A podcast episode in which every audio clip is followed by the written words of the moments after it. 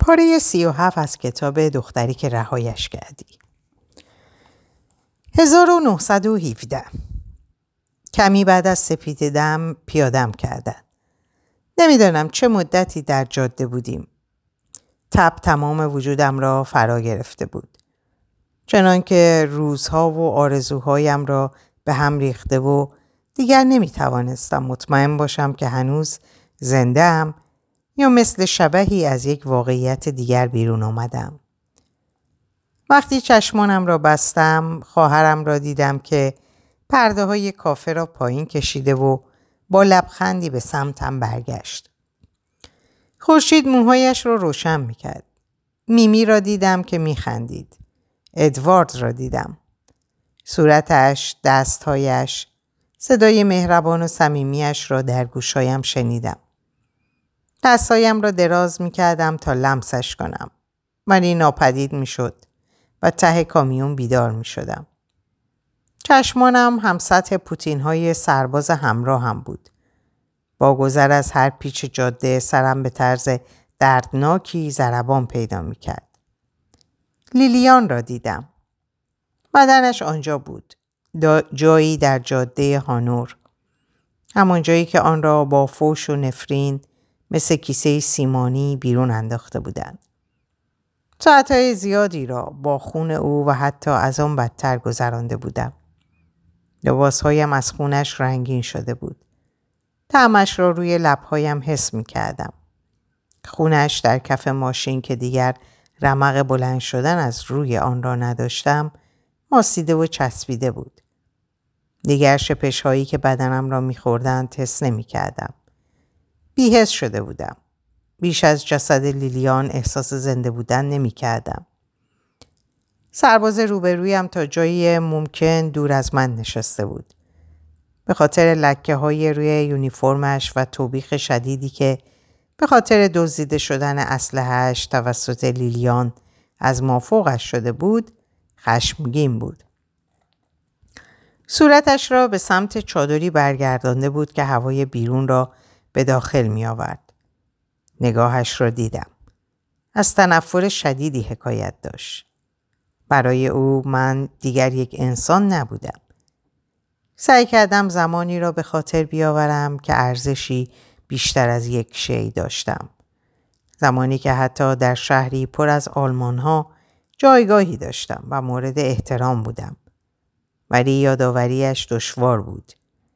گویا این کامیون تمام دنیام شده بود. همین زمین آهنی سخت و این لباس با آستین پشمی و لکه های قرمز تیره روی آن. کامیون پر از سر و صدا بود و تکان تکان خوران در میان شب پیش می‌رفت. گاهی برای مدت کوتاهی توقف می‌کرد. هوشیار می‌شدم و از هوش می‌رفتم. تنها درد با سبعیت تب بیدارم می‌کرد. هوای سرد و دود سیگار را فرو می‌دادم. صدای صحبت مردان را از جلوی کامیون میشنیدم و نمی‌دانستم که آیا باز هم یک صدای فرانسوی را خواهم شنید یا نه. و بعد نزدیک سپید دم ماشین به شدت لرزید و ایستاد. چشمان دردناکم را باز کردم. قادر به تکان خوردن نبودم. به صدای سرباز جوان گوش دادم که سعی داشت از کامیون پیاده شود. ناله و شکایتش را شنیدم که کش و قوسی به خودش داد. صدای فندکی، صداهای آهسته آلمانی. صداهای قوی و خشن مردان را شنیدم که از ماشین پیاده می شدن. صدای آواز پرنده ها و خشخش برگ ها. اون موقع می دونستم که به مرگ راضیم و مردن واقعا دیگه برام اهمیتی نداشت. تمام بدنم از شدت درد برافروخته شده بود. پوستم بر اثر تب میسوخت. مفاصلم درد می‌کرد. سرم سنگین بود. چادر عقب ماشین بالا رفت و قسمت عقب باز شد. نگهبانی دستور داد پیاده شم. به سختی می‌تونستم حرکت کنم ولی بازومو مثل بازوی کودک متمردی گرفت و کشید. اونقدر سبک شده بودم که تقریبا در عقب کامیون به پرواز در اومدم. صبح در میان مهی معلق مونده بود. اما از میان اون تونستم حساری از سیم خاردار و دروازه های وسیع رو ببینم.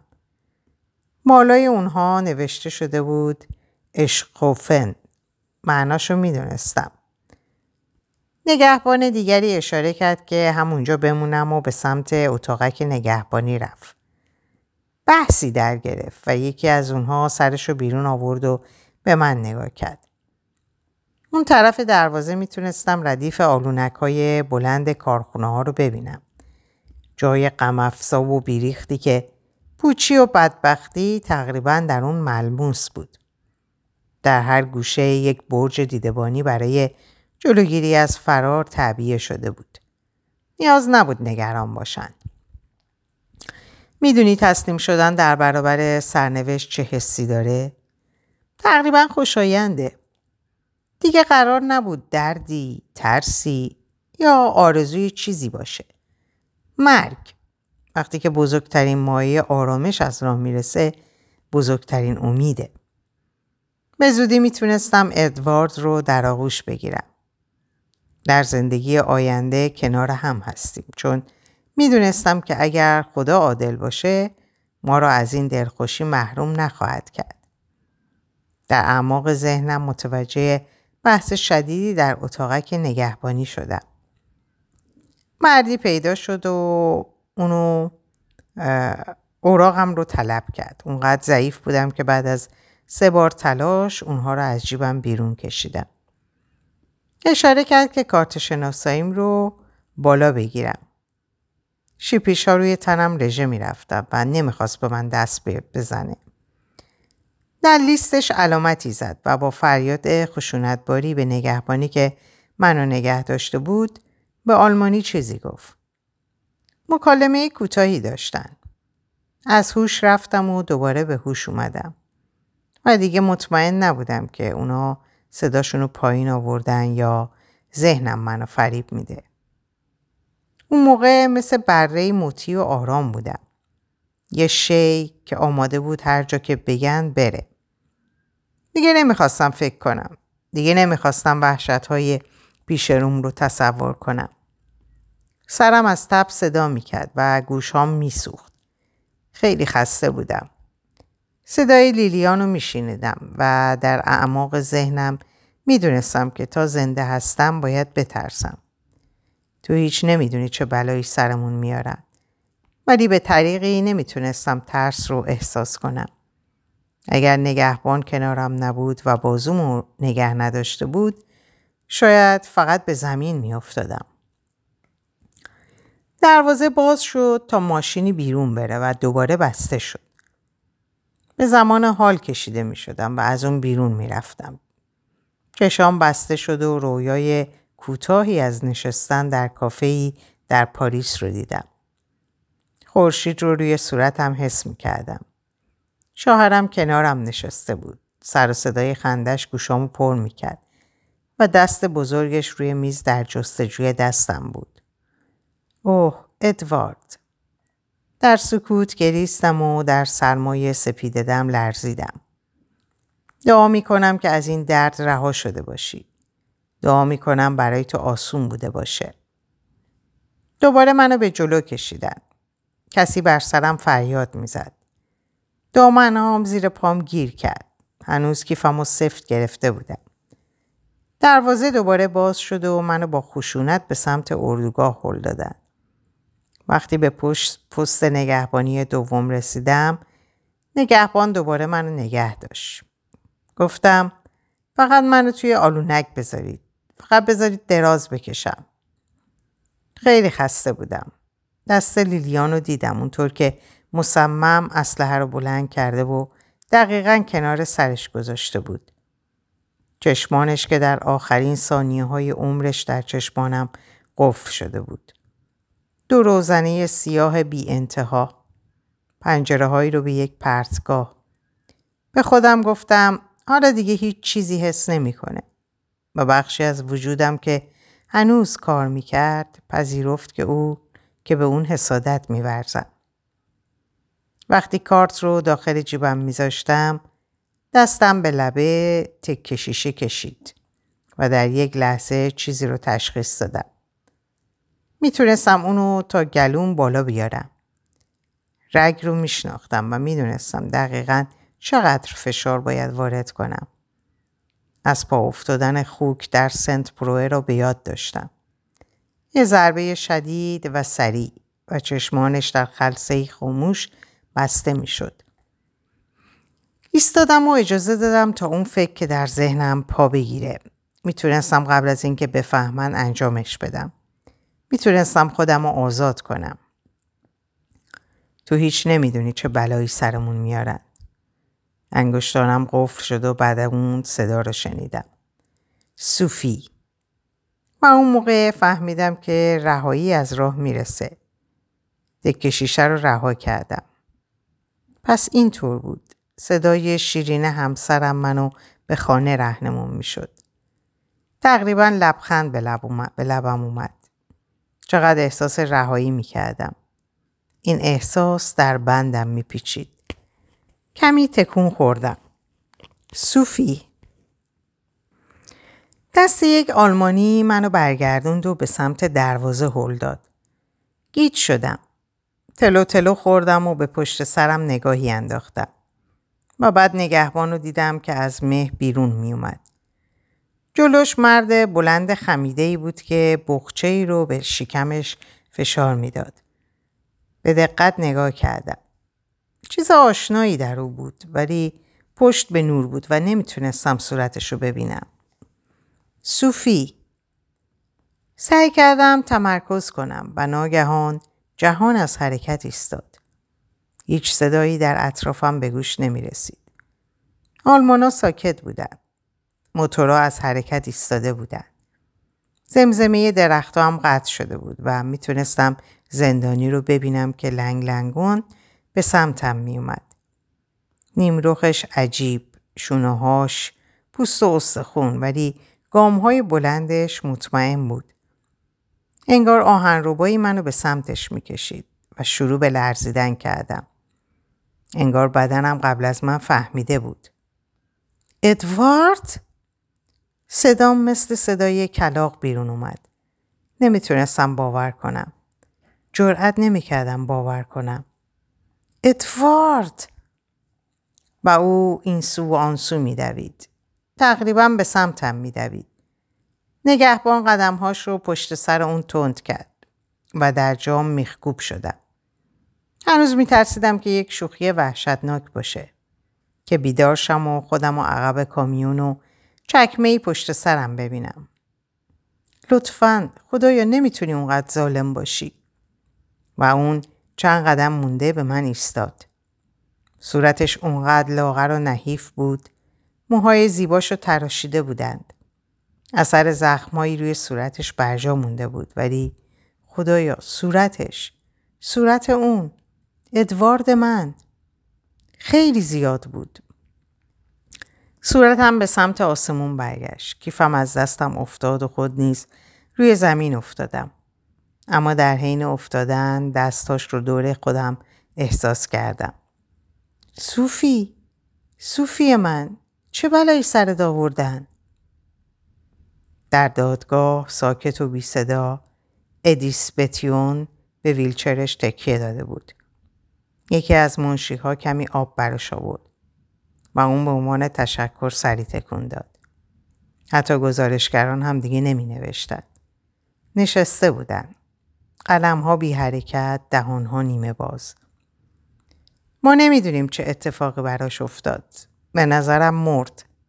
چندین ماه بعد از اینکه مادرم رو بردن یه شبکه جدید اطلاعاتی به وجود اومد و خبرهایی به دستمون رسید که اون در میان کسانی که در اردوگاه مردن بوده. با رسیدن این خبر آیلین هفته ها گریست و بالاخره یه روز صبح هنگام سپید دم اتفاقی پایین اومدم تا برای کار روزانه آماده شم.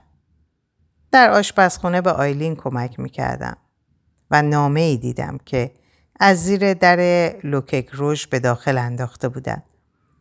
داشتم برش می داشتم ولی آیلین پشت سرم بود و اول اونو برداشت. گفت تو اینو ندیدی خب؟ شکه شده بودم چون قبلا هیچ وقت اونقدر محکم با من حرف نزده بود. صورتش کاملا سفید شده بود. میشنوی؟ تو اینو ندیدی ادیس. به هیچ کس چیزی نمیگی. حتی به اورلین. مخصوصا به اورلین. سر تکون دادم. ولی از اونجا تکون نخوردم. می‌خواستم بدونم که داخلش چیه. وقت باز کردنش دستای آیلین میلرزید. پشت به بار ایستاده بود. نور صبحگاهی صورتش رو روشن کرده بود و دستاش اونقدر میلرزید که مطمئن نبودم بتونه کلمات رو بخونه. و بالاخره معیوس شد. دستش روی دهانش فشرد و حقحق گریه ای سر داد. اوه خدایا شکرت. خدایا شکرت. اونها در سوئیس بودن. کارت های هویت تقلبی داشتن که در عوض خدمت برای دولت آلمان به اونها داده شده بود و اونها را به جنگلی نزدیک به مرز سوئیس برده بودند. اون موقع صوفی اونقدر مریض بود که ادوارد 15 مایل آخر قبل از مرز اونو روی دست برده بود. نگهبانی که اونها رو تا اونجا رسونده بود به اونا گفته بود که نباید با کسی در فرانسه تماس بگیرن یا به نوعی کسانی که کمکشون کردن رو به خطر انداخته و لو بدن. نامه با نام مری لویل امضا شده بود. نگاهی به اطراف دادگاه انداخت. اونا در سوئیس موندن. می‌دونستم که هیچ وقت نمی‌تونن به سنت برونه برگردن. اونقدر که احساسات ضد اشغال آلمان ها پررنگ بود. اگه برمیگشتند سوالاتی مطرح می‌شد و البته تا اون موقع فهمیده بودم که چه کسی به فرارشون کمک کرده بود.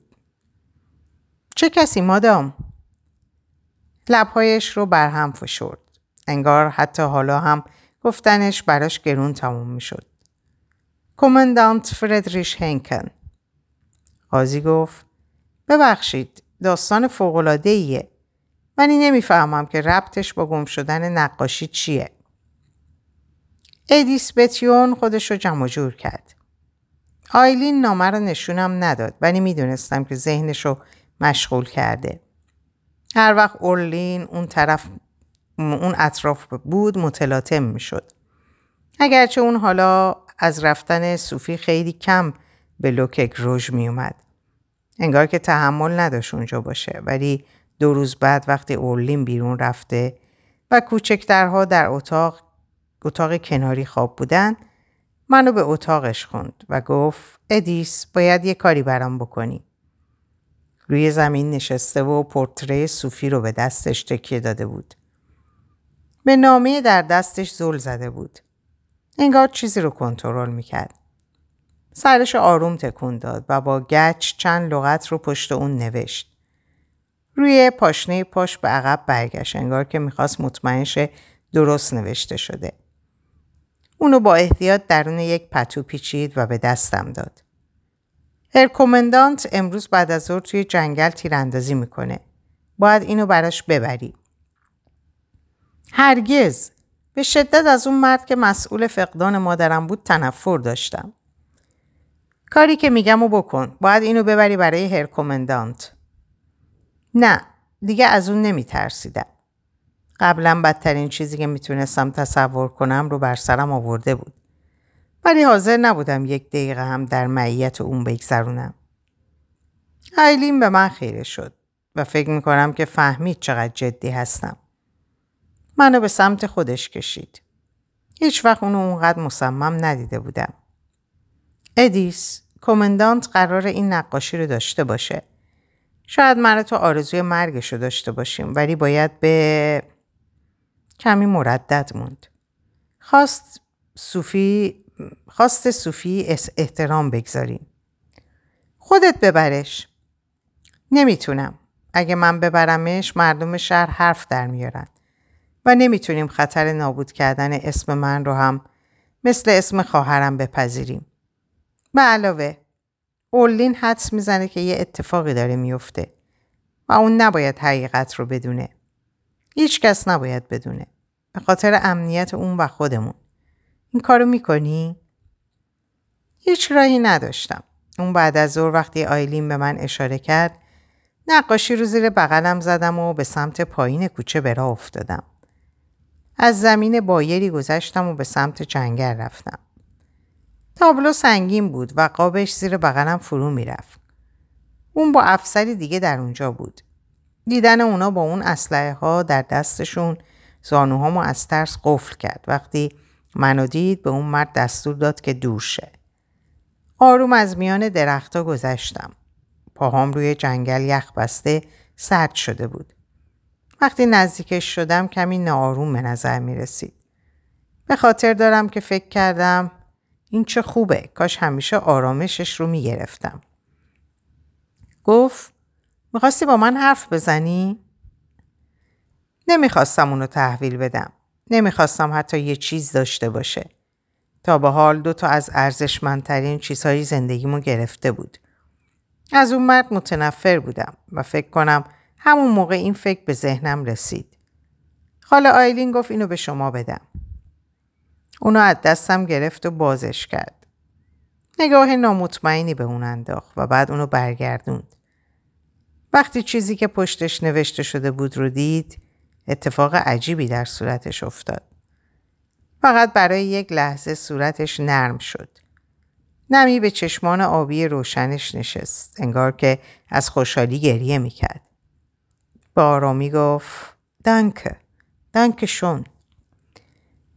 اونو برگردوند و به صورت صوفی خیره شد. بعد دوباره برش گردوند. اون کلمات رو برای خودش خوند و آروم گفت دانکه. به من گفت یا به صوفی مطمئن به من گفت یا به صوفی مطمئن نبودم. وقتی تمام احتمال های شاد بودن منو ویرون کرده بود نمی‌تونستم خوشحالی و آرامشش رو تحمل کنم. از اون مرد بیش از همه متنفر بودم. اون همه چیزم رو نابود کرده بود. و صدای خودم رو به روشنی صدای زنگی که در هوای آروم به صدا در بیاد شنیدم.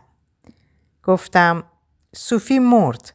بعد از اینکه به ما گفت نقاشی رو به شما بدیم مرد. توی اردوگاه از آنفولانزای اسپانیایی مرد. واقعا جا خورد. چی؟ نمی‌دونم که چرا انقدر آروم و روون صحبت کردم بدون اینکه از نتیجه احتمالیش بترسم. بله به خاطر اینکه از اینجا بردنش مرد. کمی بعد از اینکه پیغام داد پیغام داد اینو به شما بدیم.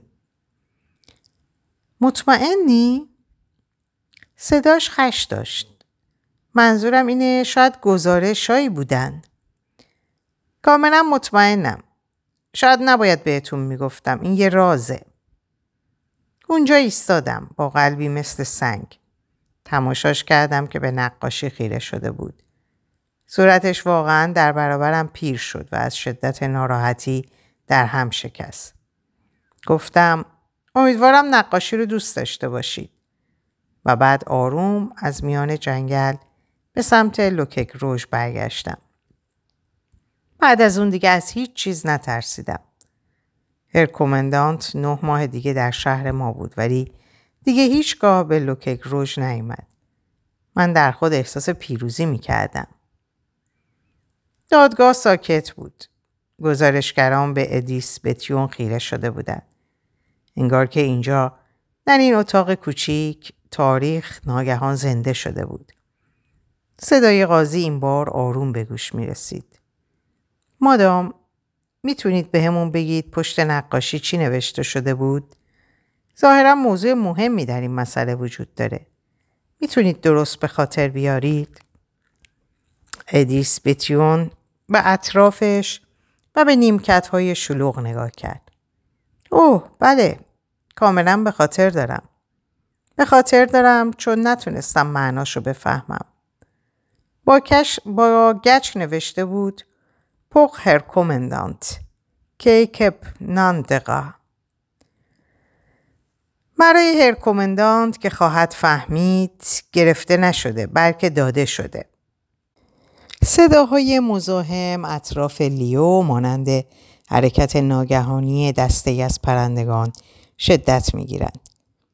او خبرنگارانی را می بیند که اطراف آن پیرزن جمع شدند و خودکارهایشان مانند آنتن تکان می خورد. قاضی با لحن تندی با وکلا حرف می‌زند و چکشش را به شکل بیسمری روی میز میکوبد.